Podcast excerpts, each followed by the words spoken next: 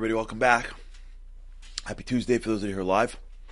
Happy whatever day week it is for you. Thanks so much for joining us on the boost. Yesterday we started talking about identity and how when you're at the brink, when you're pushed to the wall, what comes forth is your identity. You always do the things that you identify with. Now you can slowly change your identity. Totally. Let's go into let's go into health only because it's it's an easier example.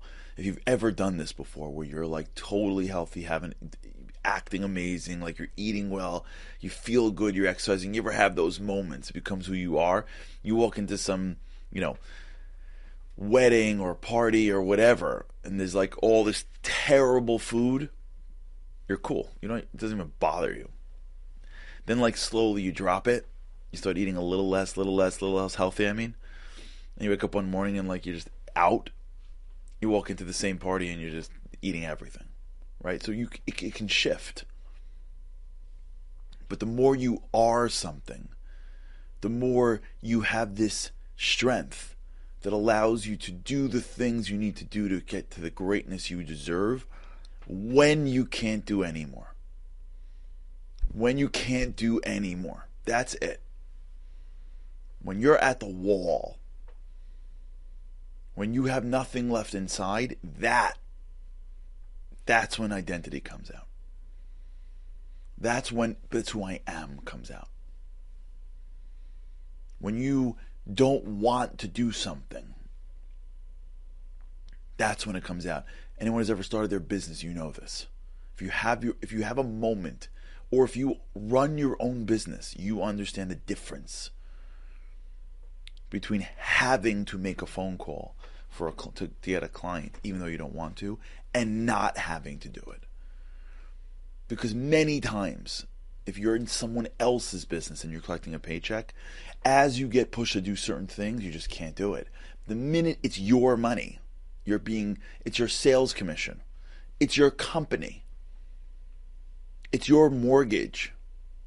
All of a sudden, you can do things you couldn't do. How come? The answer is you always could have done it but you didn't push yourself because it doesn't connect to your identity. How you see yourself is what's going to navigate your decisions. So it's, it's what you're going to, it's the battles you're going to fight, no matter what.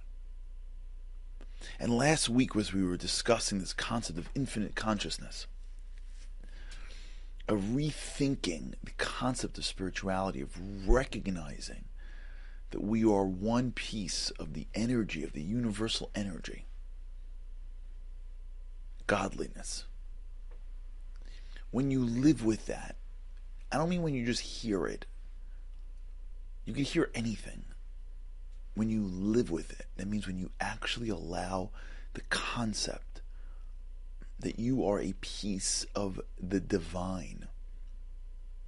That means that you, at your core, is infinite. Like, understand that you're infinite. You have a finite structure around you to navigate you through a finite world. And that thing that you have around you is not infinite. The body isn't infinite but your essence is infinite. Sure, the astronaut walking around on the moon has to worry that if his spacesuit wears out, he can't survive on the moon because the spacesuit is finite. But the astronaut is not the spacesuit. Right? The body is what we use to talk to each other, to interact with each other, to interact with this world. And it's finite. But that's not who we are. Who we are is infinite.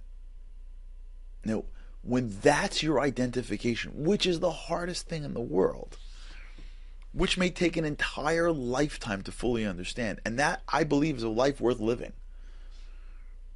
Can you imagine in your life to get to a place where you identify with infinite can you just imagine what life would look like i don't mean now i'll jump off a building Sometimes those people identify more with the finite than the infinite.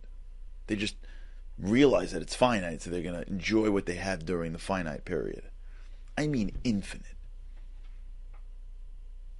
I'm tapped into an energy source that I don't necessarily am aware of. When you identify with being infinite, when you identify with this resource inside me that is more powerful than my finite brain can wrap itself around, you are now putting yourself in a different position when you're in the crossroads of greatness and comfort. It's no longer should I, could I, can I. It's who you are. You may have to prioritize the areas in which you want to explore your greatness and fight against your comfort, but that's a question of priority, but who you are. When you feel that exhaustion, when you feel that fear of someone else, when you feel that anxiety of I can't, it cuts against who you are, which is a source that can, by its own definition, which is a source that you don't have any idea about how powerful you could be. And it's only in the moments of where you feel like you can't can you possibly extract what you can.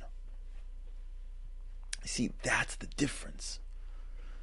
The difference is that the people that understand and identify with this resource, this source of infiniteness, understand that the only real way I can ever experience myself is through the moments of discomfort, so to speak.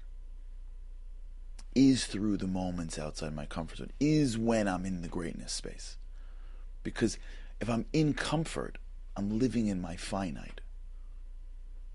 But when I'm out of my comfort, when I'm out of my physical abilities, whether it's my mental abilities and I'm pushing myself, whether it's my emotional abilities and I'm extending my own ability to connect to others and to feel someone else's pain and to I, and empathize or sympathize, whatever it is, whether it's my physical abilities.